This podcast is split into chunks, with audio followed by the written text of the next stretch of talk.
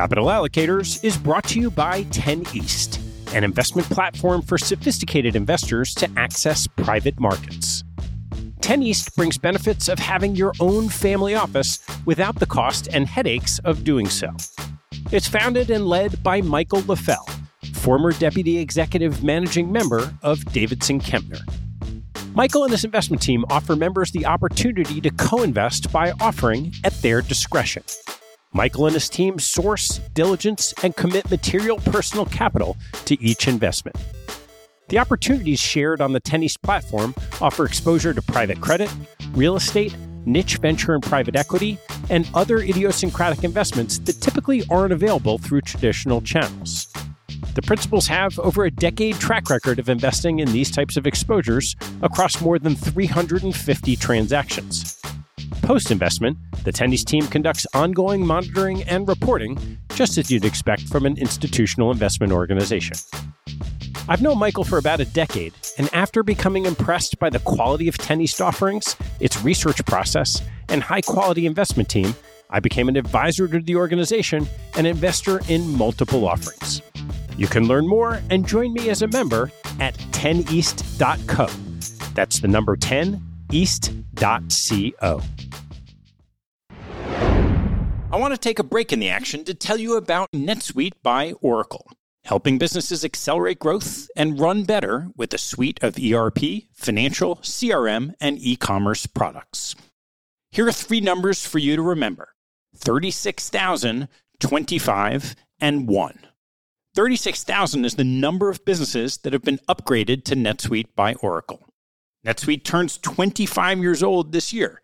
That's twenty-five years helping businesses do more with less, close their books in days, and drive down costs.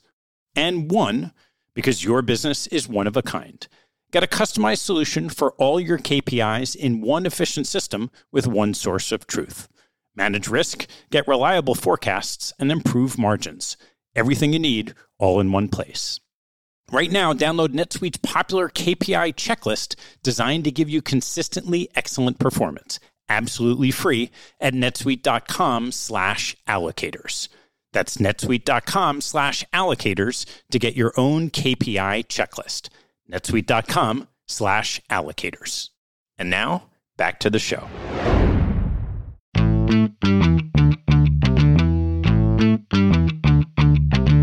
Hello, I'm Ted Seides, and this is Capital Allocators. This show is an open exploration of the people and process behind capital allocation. Through conversations with leaders in the money game, we learn how these holders of the keys to the kingdom allocate their time and their capital. You can keep up to date by visiting capital allocators podcast dot com. My guest on today's show is Andy Redleaf, the founding partner of Whitebox Advisors, a five point five billion dollars multi-strategy hedge fund launched in nineteen ninety-nine with offices in the metropolitan hubs of Minneapolis, Minnesota, Austin, Texas, and Sydney, Australia, as well as less interesting locations like New York and London. Before founding Whitebox, he spent twenty years trading options, for two years at Gruntal and Company alongside Stevie Cohen, fourteen on the C B O E, and five as a founding partner at Deephaven Capital Management. Andy has an irrepressibly creative mind, and alongside his partners, writes one of my favorite manager letters.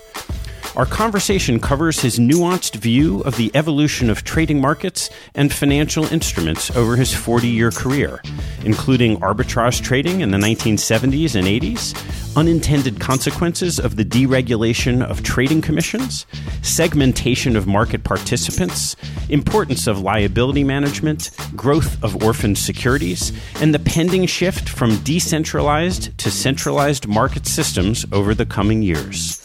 Please enjoy my conversation with Andy. Andy, thanks so much for joining me. My pleasure to be here.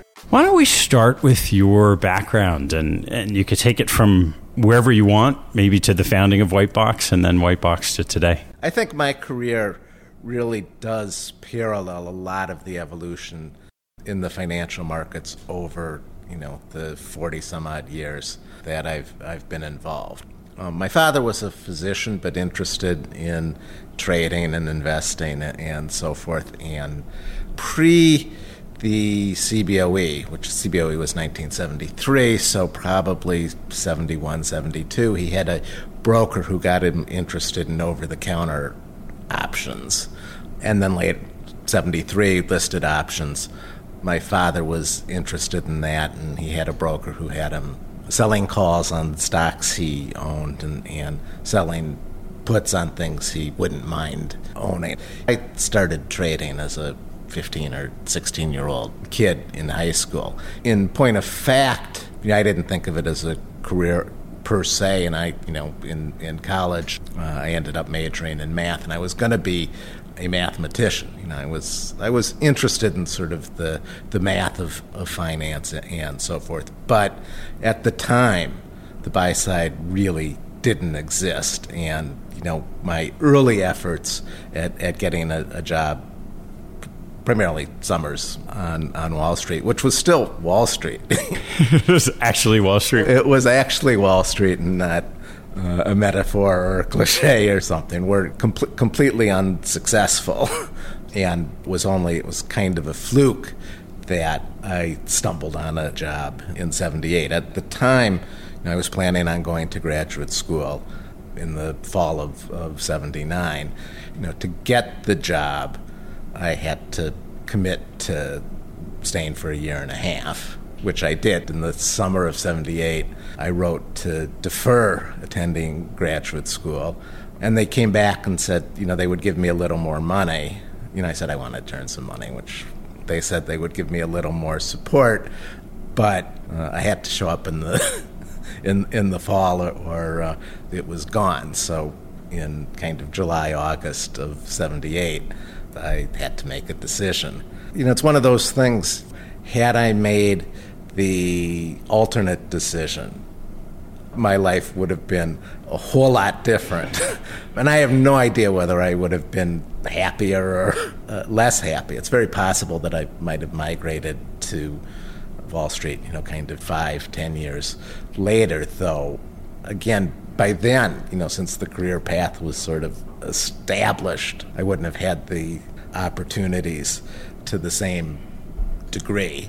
My first job was with Gruntal, regional New York City brokerage house, and it was trading options for their account.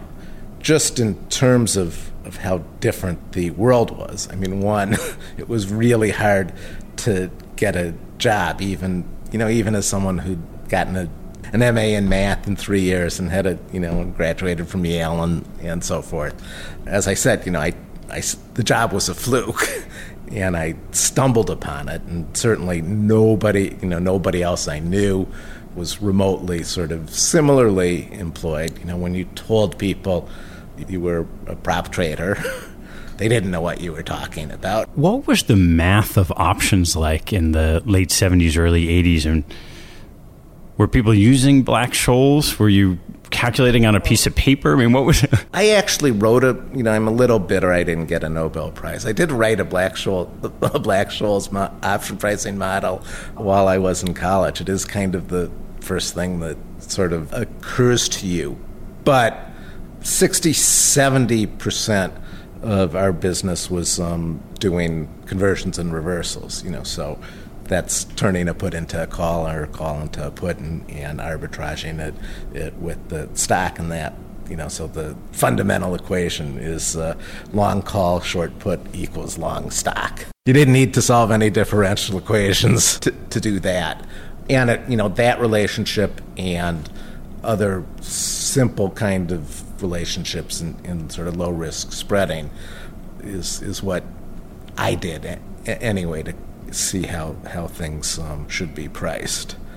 I left Gruntal after a, a year and a half and uh, joined the C B O E as a as an individual market maker. Again, in terms of, you know, like sort of the, the time, you know, the, the prop desk at Gruntal was um, three people. My boss, uh, Ron Azer, a kid six months older than I am, who you may have heard of, Steve Cohn, and me. Gruntal at the time had capital of eight million dollars.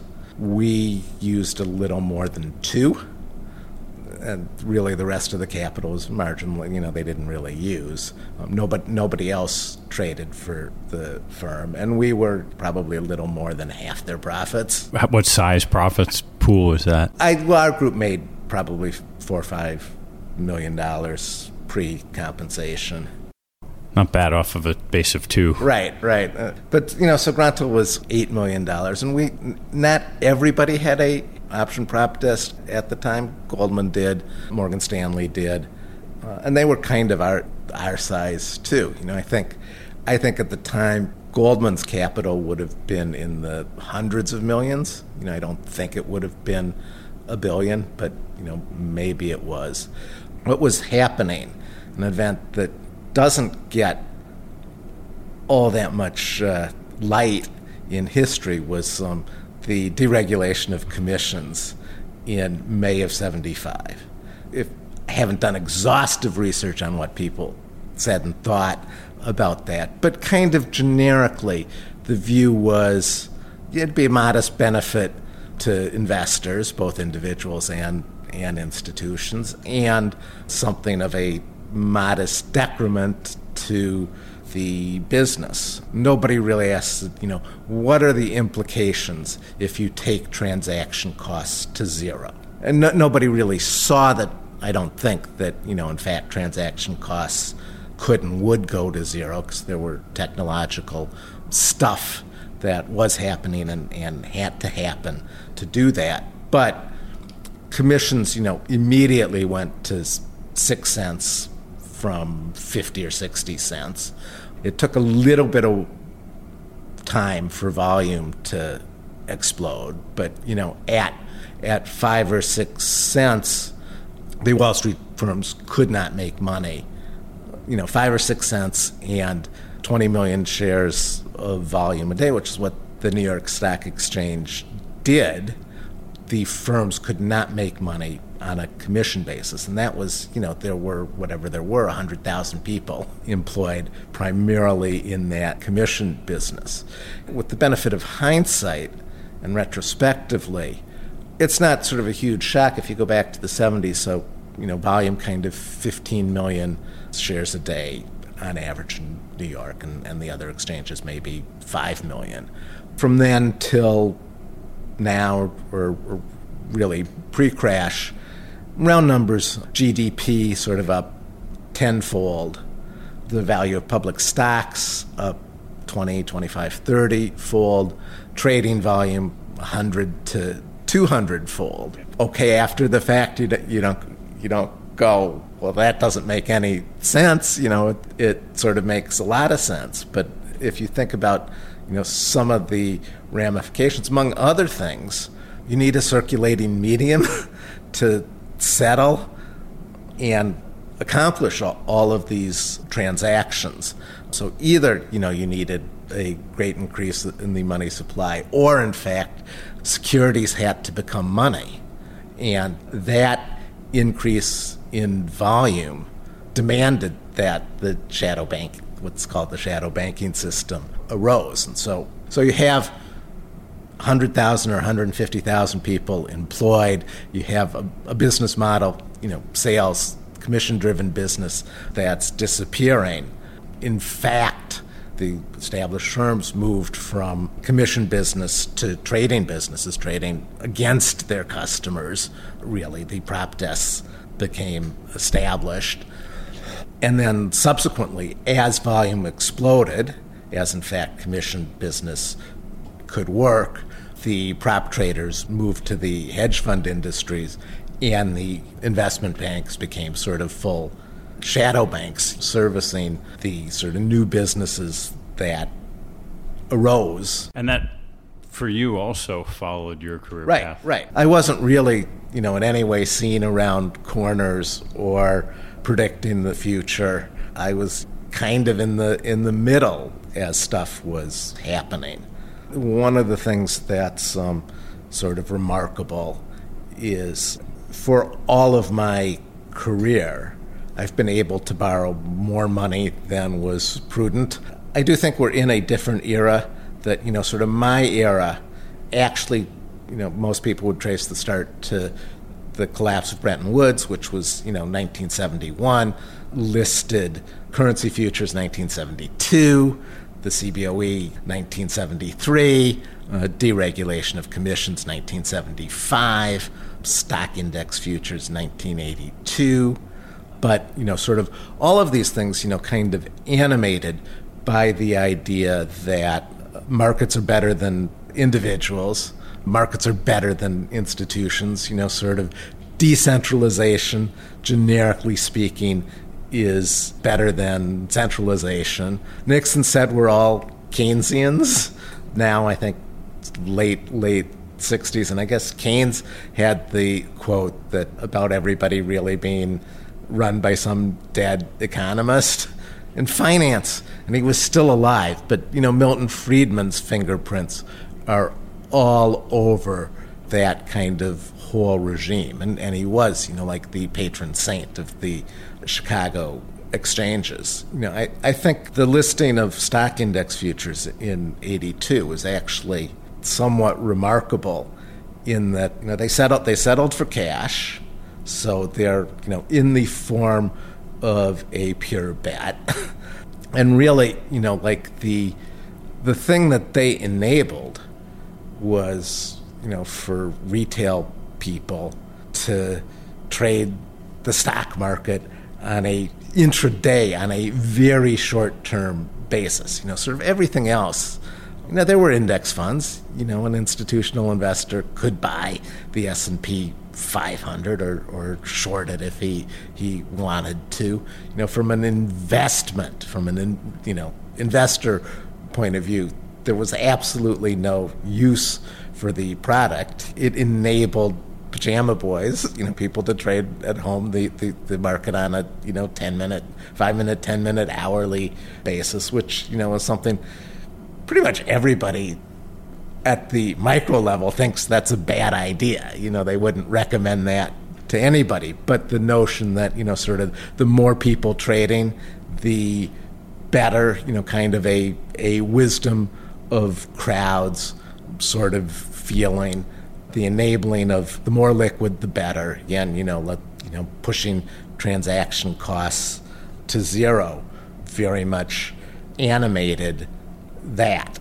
You know, it also, because it was sort of still hard to trade five hundred stocks at once, it kind of focused people's attention on, well, you know, how else could you hedge? Could you do index arbitrage, you know, principal component kind of analysis, factor analysis, you know, I think was actually, which grew up concomitantly with that product, but certainly um, gave it some force and some momentum, critical to kind of my career. And again, with that, consistent, coherent with the, the notion of uh, decentralization, markets, et cetera, it was, you know, an era of, of empowered individuals. You know, people people would give, you know, it was never easy. That's a misnomer that, you know, like anybody could put up a, a shingle and raise money. You know, it was never like that. It was never easy, but it was possible.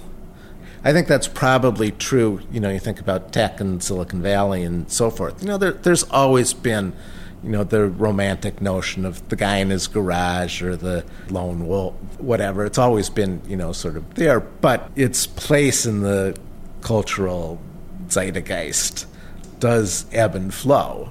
And people were, in fact, willing, looking to give money to outside of the box. How did you go from where you started, which sounded like a relatively pure arbitrage, to evolving into strategies and then what became, you know, your first firm? It was really Kessler and Dan Asher's idea, who were friends, acquaintances of mine in, in Chicago. They, and they traded in a somewhat similar way. Late eighties, early nineties, a couple of the stocks that they were the um, designated primary market maker for issued um, what were called PERCs or DEX. A PERC was a single security covered right.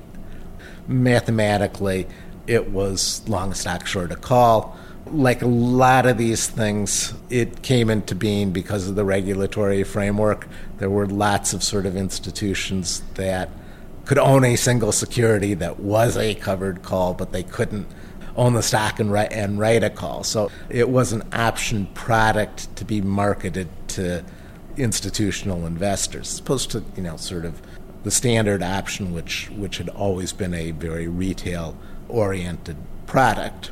And they had the idea that they saw sort of institutional option products, as it were, coming down the pike, and that, you know, we had a skill set that that could be the basis for a more institutional, a money management business in, involving more than just our, our own money.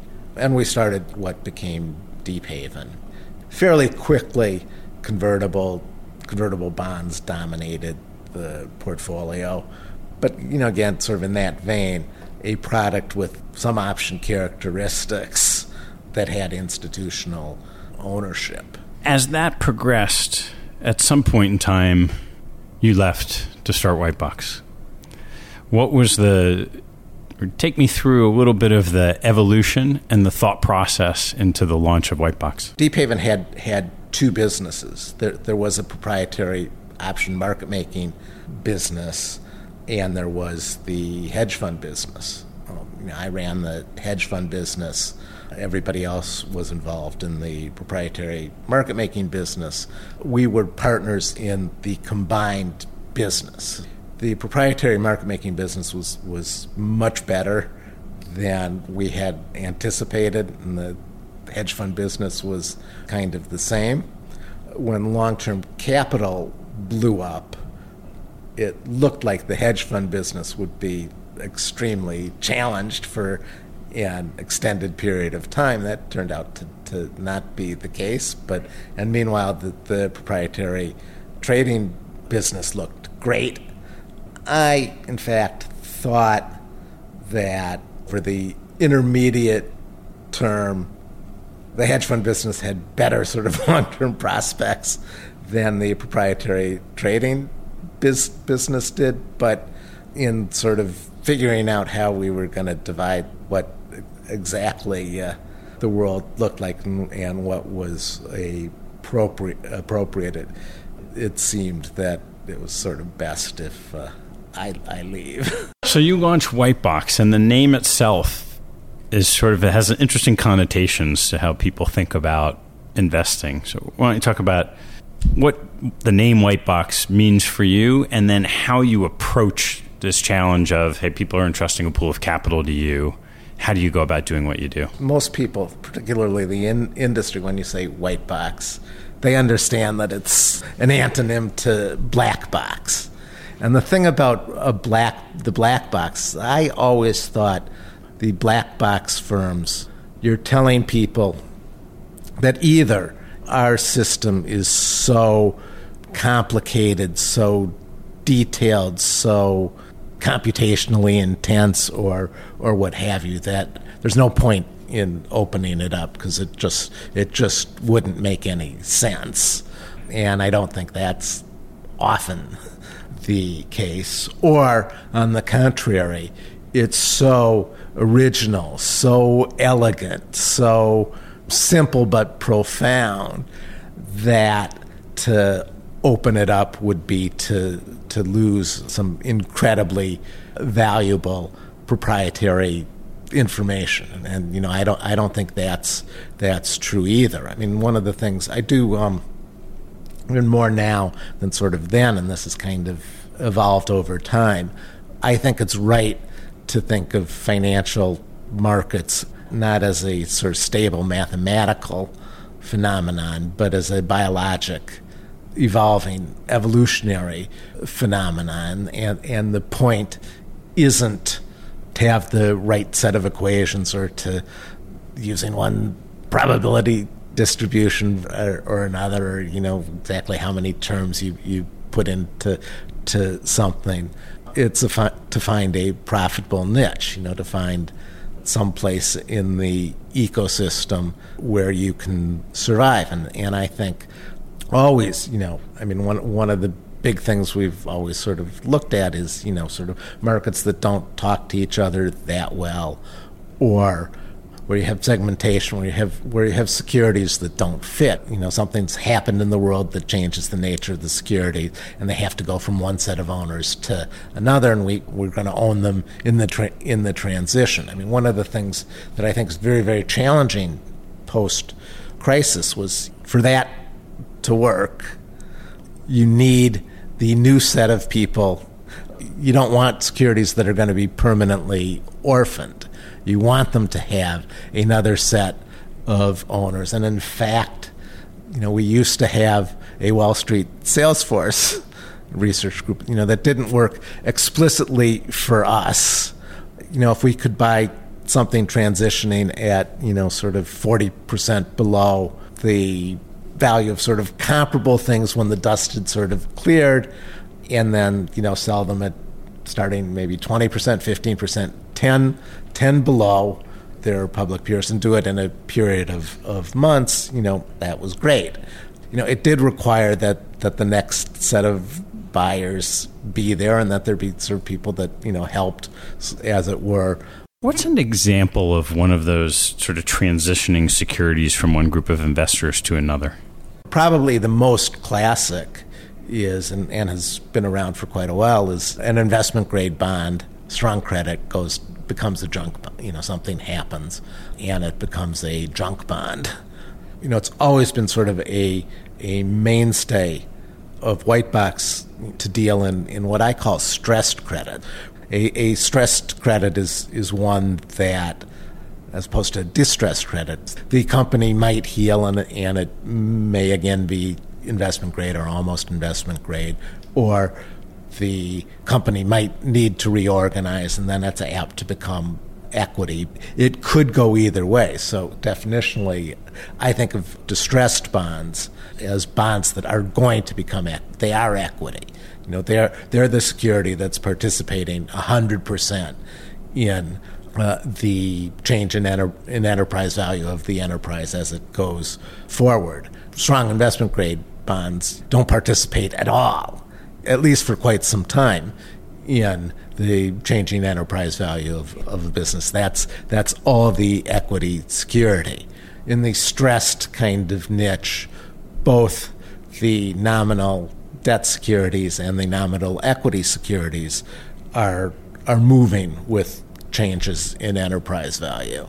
One of the things, um, as a ninth grader, I was traveling with my father. He, we went skiing, and then he had, was attending a medical convention in San Francisco, and I, and, and I went with him. He insisted that while we were there, I should go visit Stanford. I was in ninth grade. I thought this was kind of dumb. So I actually went to a Finance one oh one class. I remember a couple of things very distinctly. I, you know, I remember that they called their happy hours liquidity preference functions. Sort of made sense. And I, and I remember from class, you know, sort of a half dozen times, at least, the professor sort of said, um, you can't change the value of an enterprise by changing the color of the stock certificates. And I'm very, very... broadly speaking, if you think about, if you're one invest one one investor, one enterprise, and you and you've provided all the capital to the enterprise, makes no difference whether you call you own the whole enterprise, and whether you call some of it debt and some of it equity, it's the exact same thing. And it's sort of absurd to say, well, you know, I, I made um, uh, ten percent of its uh, senior debt, and twenty percent of it is, is sub-debt, and seventy percent is equity. I want to change my capital allocation, so I'm going to rename more of it debt and, and and less of it equity. You know, you own the assets, you own you own the enterprise, and and you're getting the proceeds. So, you know, obviously, when you go from one investor, one enterprise, to multiple investors and and multiple enterprises, that sort of picture can break down a little, but but I think it's still actually a, a somewhat useful model if you think about, you know, sort of large institutional investors. In fact, almost all of them have fairly similar asset class allocations. Um, and you could ask why? What's the point? Isn't there a lot of deadweight loss? And, and the, the thing I would sort of say is, you know, very, very often finance is governance. So it's it's when when you call ten percent of it senior debt and the twenty percent sub debt and seventy percent equity, you're sort of saying, all right, you know, I'm giving you a million dollars, but you absolutely cannot lose one hundred thousand dollars of it and two hundred thousand dollars of it. If that becomes murky, you know, we're going to have a, a discussion. But the seven hundred thousand dollars, you know, that's equity, and you have sort of long chain on that. So in lots of instances, you know, finance is, is about governance, and it's about sort of different kind of needs in that sense. And so to some degree, you know, I think looking for regulatory arbitrages, looking for things whose purpose isn't what it might first appear, or that isn't arithmetic, is a good way to think about it. Has that gotten harder and harder over the years as more people are looking for inefficiencies or pricing discrepancies across capital structures? I bought a bank three years ago. I've always sort of thought about it because as a hedge fund, we borrowed at great rates, you know, rates that almost no manufacturing business in the country could touch. Everything overnight, everything secured, everything marked to the market. The very best rates, not the very best terms. On the short end of the curve, commercial banks with F D I C insurance, they have both the best rates and the best terms. What you give up, you know, obviously you're examined, and, and there are a lot of restrictions on what you can do on the asset side.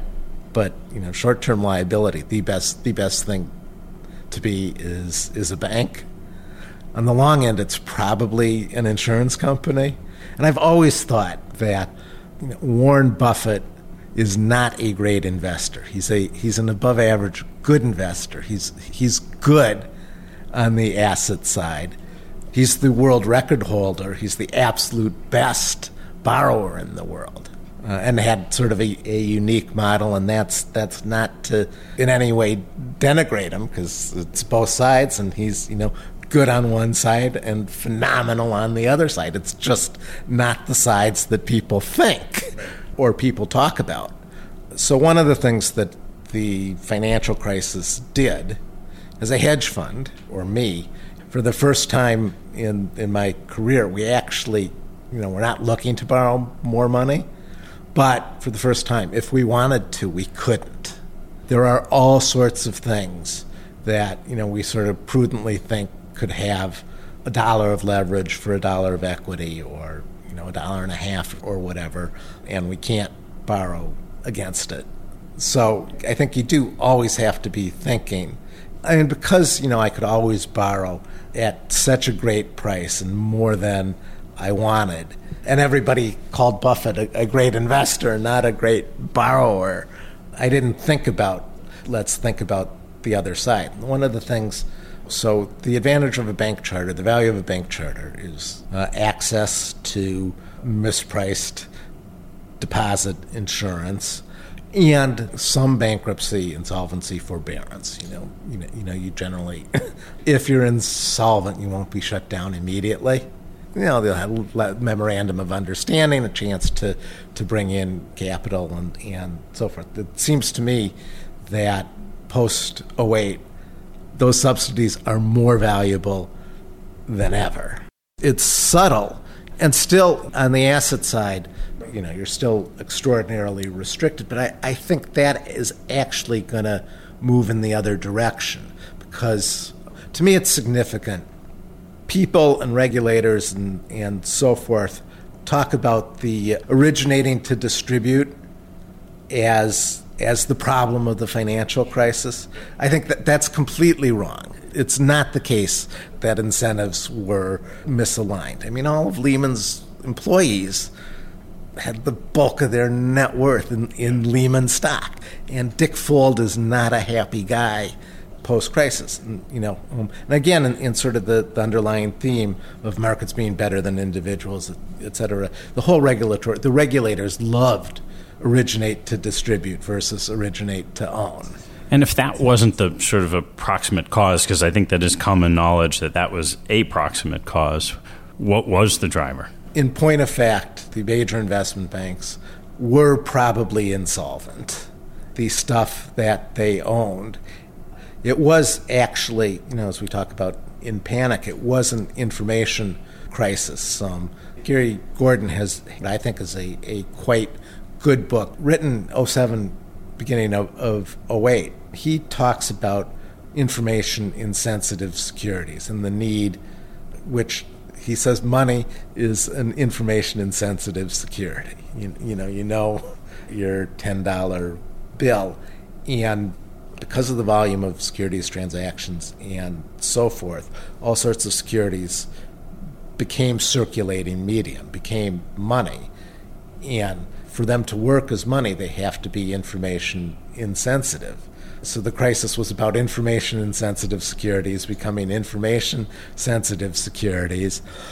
And then all these securities that supported all sorts of transactions at a zero haircut, when they began haircutting, that was the equivalent of a huge increase in reserve. You know, if you, you translate it to the regular banking system, it was the equivalent of a huge increase in reserve requirements and therefore a huge contraction in the money supply. And then kind of a classic asset liquidation scenario. So the oh eight crisis looks a lot like classic bank runs and, and bank crises. And in Gorton's terms, you had bank runs when people thought there was a recession coming or saw there was a recession coming. They knew in a recession banks would fail. They didn't know which ones. You know, they couldn't tell what was a sound bank and what was a not sound bank, so you had to take your money from all of them. You know, they went from being sort of um, information insensitive to being information sensitive. And the one of the classic responses, which I didn't know I learned in reading Gorton's book, the bank suspended convertibility. You know, you couldn't get your money. They formed a clearinghouse and issued obligations on the clearinghouse, all of the banks. They actually prohibited individual banks from releasing individual statements, so that you actually couldn't, the drawing rights on the clearinghouse traded at sort of less than par, so you couldn't get all your money, but but they circulated, and it was a claim on sort of the whole banking system, which you, which you knew was maybe not worth one hundred cents on the dollar, but collectively it wasn't going to be worth zero, you know, versus your individual bank might be worth zero. And so in, in your purchasing a bank, it sounds like that is an attempt to solidify kind of that right-hand side of the balance sheet for the funds and having access to hopefully cheap capital on reasonable terms. My model, one of the things that I would uh, morph or incorporate from Whitebox to, to the bank, so so there's the bank, commercial bank, which um, you know has to has to act like a bank, can't do things that other banks can't do. It can't really be more aggressive or own different stuff than any commercial bank. But so there's the bank, there's the holding company, which is a regulated entity, but quite a bit less so. And then there's, you know, kind of me personally. And I would sort of tell, you know, kind of potential clients or, or whatever that Uh, and it would be kind of the, the the business plan, you know, that if something makes business sense between the three entities, we can finance it, and we can finance it in one place. And to the extent when you've transitioned to being, you know, kind of classically bankable, which will be the cheapest form of, of financing, we can move you more quickly to that than if you took a, a different course. Within the banking world, it's, it's somewhat easier to see sort of transition. You know what a qualifying mortgage is. It's written down. Like a great, we like to do mortgages that aren't qualifying right now, but will be, you know, shortly. So like one of the things, if you change jobs, if you change jobs, you're not going to get a qualified mortgage. But if you change jobs within the industry, it's sort of the same. Uh, that ages naturally and, and becomes a qualifying mortgage, you know, with just sort of the, the passage of time. One area where I'd really like the bank to focus and see, if you're a growing company, a week of profitability, a month of profitability is the same as two years, you know, probably better. If you're not talking about, you know, the hockey stick, that's in everybody's projections, but you're actually growing, and with the growth, you're generating operating income, you're not spending it all, you become profitable. Something could happen, you know, a, a real outside event, but a week of profitability is the same as a year or two years of profitability. That's the sweet spot to be making loans. You've been involved in, in sort of structured credit from, you know, call it the beginning, if it, I don't know if it's the beginning, but the subprime shorts pre-crisis, and all different kinds of evolution uh, of those markets.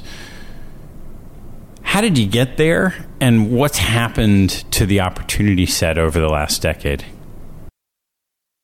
The original genesis was um, I heard a New Century presentation, and uh, the thing that uh, was intriguing was all their businesses was, you know, essentially all of their business was cash-out refis, you know, and I thought a cash-out refi is fundamentally different than a new purchase. Even if you're borrowing one hundred percent on a new purchase, you have an incentive to get the, the right price, you know, for it to be market. A cash-out refi, first of all, all, all the incentives are are the other way. Typically, it means that uh, particularly a cash-out refi at a higher rate me- means you're like the worst credit in the world. you, you know, you're not able to pay your bills now. You know, I knew there was some some work in the corporate world, default rates vis-a-vis different uses of, of proceeds. They're the highest default rates on, on cash-out deals, as it were. If a deal is done to make an acquisition or something that ha- it does generically sort of better than deals done to pay off insiders. So it struck me that, that you know that was a fundamental flaw. And also all the sort of subprime lenders, you know, I mean, they, they talk about, you know, having a better model, as it were, having, you know, being able to, they can see this, this whatever five seventy FICO person is really a six sixty FICO. You know, they they all sort of say that. But as a public company, you have to grow. You have to sort of get market share. It's it's fundamentally inconceivable to, you, you know, it's it's a real contradiction to say we actually have tighter, we have better sort of lending standards, and, you know, in, in a lot of ways tighter lending standards, but but we're going to get market share. That's fundamentally at odds. So, so once so, you so that once, was, so that was yeah. kind of two thousand three, two thousand four. Oh, so it was early. Uh, yes. There's no doubt in my mind New Century is going to go broke. So the thing that was important, you can be so early that you're just wrong. And it was certainly possible in New Century to be so early that you were wrong. So it was really a question of, you know, it was about, you know, looking for the canaries and trying to avoid the temptation of being too early. New Century had a convert. We had a, we had a bearish kind of um, position. But, you know, I mean, we...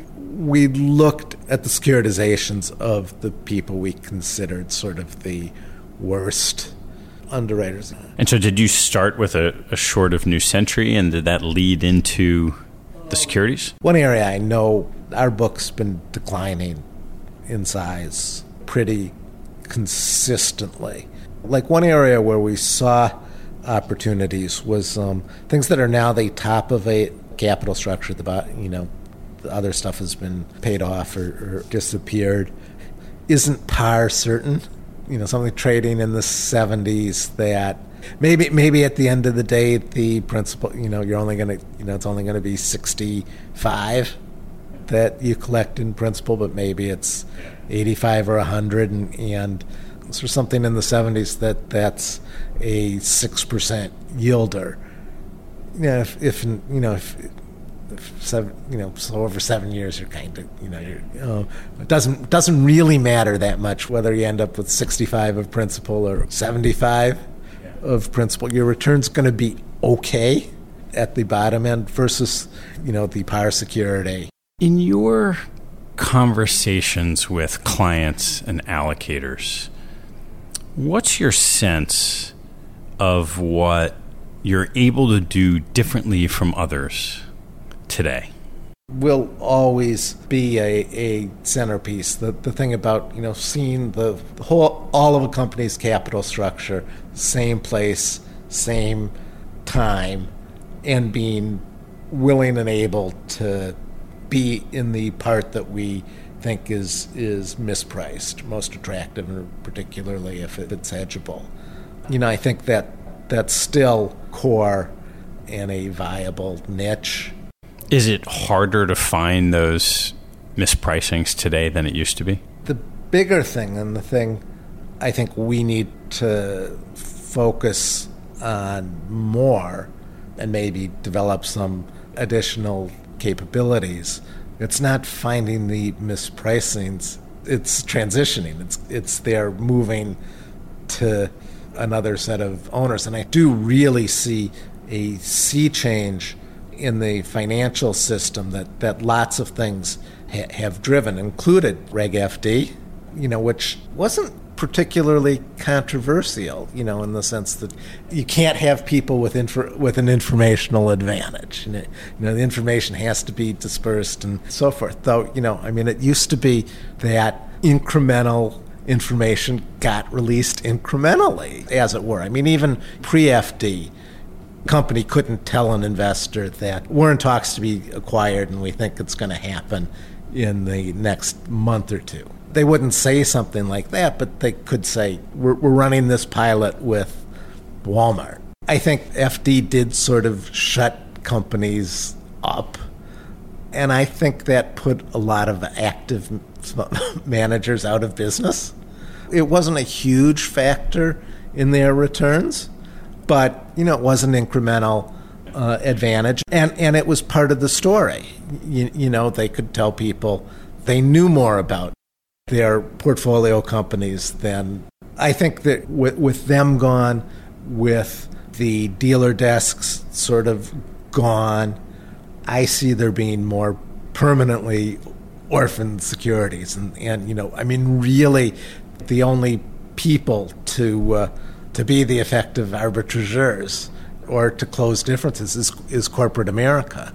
And corporate America is sort of slower. It'll be a little more episodic. It'll be, you know, one-off. If you have two identical companies and they're not paying dividends, one of them trades at ten times earnings and one of them trades at twenty times earnings. They're growing their earnings at, at five percent a year. If their P Es stay the same, the return in, in owning either of them is the same. It's their it's their five percent earning growth. That discrepancy can stay there forever. In the past, there were active managers. You know, they would buy the, the ten P E stock in preference to the to the twenty P E stock, and and a lot of times I think the discrepancy was that, you know, the ten P E stock was seen as a less good company, a less good management, or and if that perception went away, the gap could close. I mean, now it's much more, I think it's more systemic. The twenty P E stock is in all the E T Fs. The ten P E stock isn't. And, you know, and obviously, you know, like the twenty P E stock can fall out of that, and that can happen, but it's just not, you know, I wrote in one piece, returns above an, an index have to, mathematically, they have, the possible sources are uh, uh, leverage, concentration, or turnover. The world now, you know, sort of less less leverage, you know, things we would leverage that we can't, way less turnover, you know, you have to ask, you know, what are the things you're comfortable being concentrated in? We used to have Wall Street sort of helping driving the turnover. I mean, now, you know, we have to figure out how to do it ourselves or how to drive it ourselves, or things where it's it's more built in. Yeah. As you're organizing your investment efforts, how do you think about what principles guide the types of investment activities you'd like to be involved in? One of the classic Andy pieces is uh, um, coupon clippers uh, versus, um, I think I called them security resellers. I want to be a coupon clipper. If you're owning a stressed credit, you have to be willing to finance the reorg. There's a lot of discussion that's gone back and forth, you know, whether we want to be a C L O manager. The strength of a C L O is, you know, C L Os have matched funding. They have their sort of bankruptcy remote, as it were. They, you know, they have a good liability side.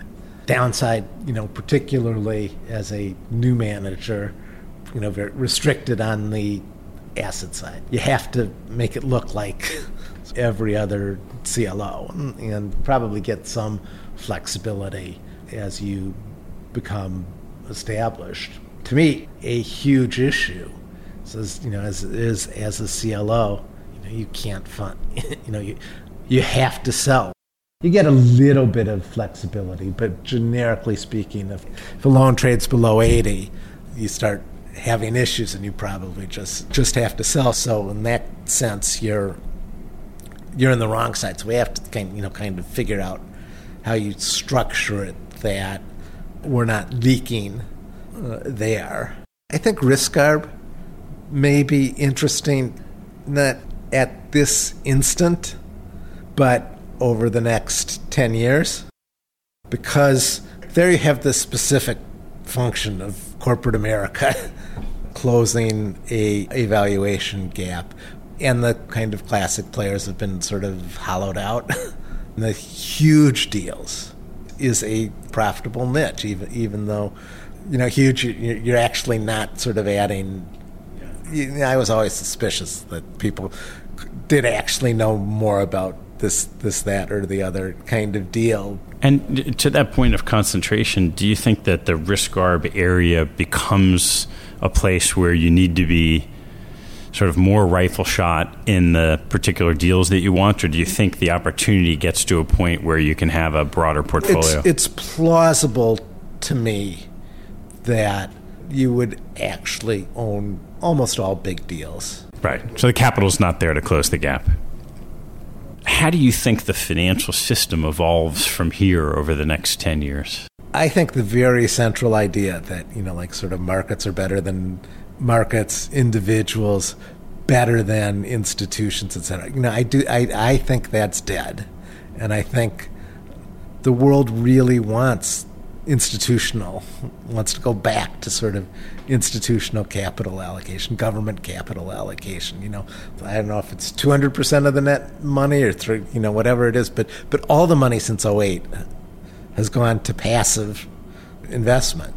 Active managers sort of across the board have had outflows, and passive managers have had um, inflows. And I think that's kind of consistent with the idea that, you know, we want quasi-government allocation of, of capital. To me, you know, around the world, central bank balance sheets, not just being the size that they are, but there is no sort of objection to central banks owning anything, owning owning any asset value. You know, it's the folk wisdom is that uh, in eighty-seven, the Fed lent directly to Kidder Peabody to meet their margin call. I describe it as folk wisdom. You know, I don't, I don't know if it's true or not. I don't know if you can find out if it's true or not. But that was, you know, sort of out there, you know, um, unambiguously, you know, they own, they're the maiden lane securities on, on the Fed's balance sheet. You know, the lot of central banks own stocks. Fannie and Freddie explicitly from this sort of weird kind of private entity, you know, sort of making micro decisions to being a pure public entity. Infrastructure is is bipartisan to the to the extent that anything is bipartisan. You know, again, oh eight, you know, you have the the notion of too big to fail, but absolutely moving in the opposite direction. I don't think sort of by accident. You, you know, I don't think, well, stuff we have to do, and that's sort of the undesirable uh, consequence. I, you know, I think sort of a deliberate kind, you know, kind of a policy, not, not you know, not just a policy decision, but where where the people are. You know, in the immediate aftermath of, of the crisis, you know, Whitebox, we lowered our fees by about thirty million dollars a year. And our financing costs went up by about thirty million dollars a year. So, you know, there was the financial crisis. There was a direct transfer from the Whitebox partners to the J P Morgans of the world. And I think the world liked that. The world, you know, like, uh, you know, as opposed to the people that were the individual in the in the garage, as it were, the independent thinker, you know, they were happy that thirty million dollars a year was coming from me and my partners and going to J P Morgan. I think it's sort of a long, a very long cycle kind of thing. You know, I did... There's the saying about, you know, the stock market predicting twelve of the last five recessions or or, or whatever it is. I, I've predicted three of the last one ending of of the the era. You know, like I thought eighty-nine and ninety, the collapse of the U A L deal and then the collapse of Drexel. I thought, you know, I thought eighty-seven could be a turning point. And then I thought eighty-nine, you know, that might be a really seminal event. And then for sure the ninety-eight, the collapse of, of long-term capital. And, and, you know, in particular, long-term capital, you know, told people, you know, we're smart, we're fully invested and aligned with you, come along for the ride. And it was true. You know, it was true in a way that it was quintessentially true for them. You know, as opposed to, you know, I mean, most of the others, it wasn't true. And people in the industry recognized that it wasn't true. And they were kind of on the the outskirts of, of the business in, in one one way or another. But it was so true for long-term capital that that had to be the end of saying, you know, uh, I'm a smart guy, you know, hard-working, and our incentives are aligned. Yeah, in some sense, that was probably just the beginning of it, though. I think there are a few things, you know, as opposed to the tech collapse. It didn't cause a recession, and it didn't touch essentially the whole country in the way that, you know, sort of recessions following bank collapses, you know, and there wasn't anything to, to replace it. You know, and all the infrastructure was, was there, and the system was actually solvent. You know, so the, the liquidity hose worked. All right, let, let me turn to some of these fun closing questions. What was your favorite sports moment? So I was at the Miracle in Minnesota, the Vikings game against the Saints, and that, you know, as it was slipping away in the second half, you, you know, you just knew as a Vikings fan that they were gonna lose. They were gonna lose. They were gonna lose, and then they and then they had that. That final play, which was always the stuff that happened to us, not the stuff that we did. It was really fun being in, in, in the stadium. What teaching from your parents has most stayed with you? For better or worse, I've always been persistent. This is really a curse, you know. They were always, is, is that the best you can do? You know, and, and the best you can do is, in fact, an impossible standard, because you can always do better. But it wasn't, didn't matter if it was like the, the best in the class or the second best in the class. It was, was that the best you can do? I think that's, when you look at the markets or look at how we're doing, to, to me, it's it's never been, what did Aristea do or what did Citadel do? Did we capture most of the uh, opportunities that we reasonably could have been expected to capture, not not something off in left field. And what mistakes did we make? And you know, let's try not to make the same mistake twice. Let's make make new mistakes. What information do you read that you get a lot out of that other people might not know about? I read pretty standard stuff. And I read the you know I read the Wall Street Journal, and I, and I read almost no fiction. I read nonfiction, and it's usually you know well well well it's not the populist. You know, Bill Gates, you know, every year has five or ten books that he recommends. I read, you know, it's that it, it's that sort of thing. I think it's you know an, an inclination to have a freewheeling, open-minded kind of view of the world, so that whenever you're reading anything, you know, it may well apply to something else. It's your waning days. You are in your later days, in your rocking chair. What advice would you give yourself today? Life is moments, sanity, happiness, such as it is. It's about appreciating the moments, even though they're you know periods in time. And one one thing I read somewhere, which is you know like absolutely a hundred percent true. When you think about your kids, somebody said the days take forever, but the years fly by. Andy, thanks so much for taking the time. Thank you. Hey, before you take off, I've started sending out a monthly email that shares a small selection of what caught my eye over the month. I get a lot of emails like this, and I'm sure you do too, so I'm only going to send no more than a handful of the very best things that caught my eye. If you'd like to receive that email, hop on my website at capital allocators podcast dot com and join the mailing list.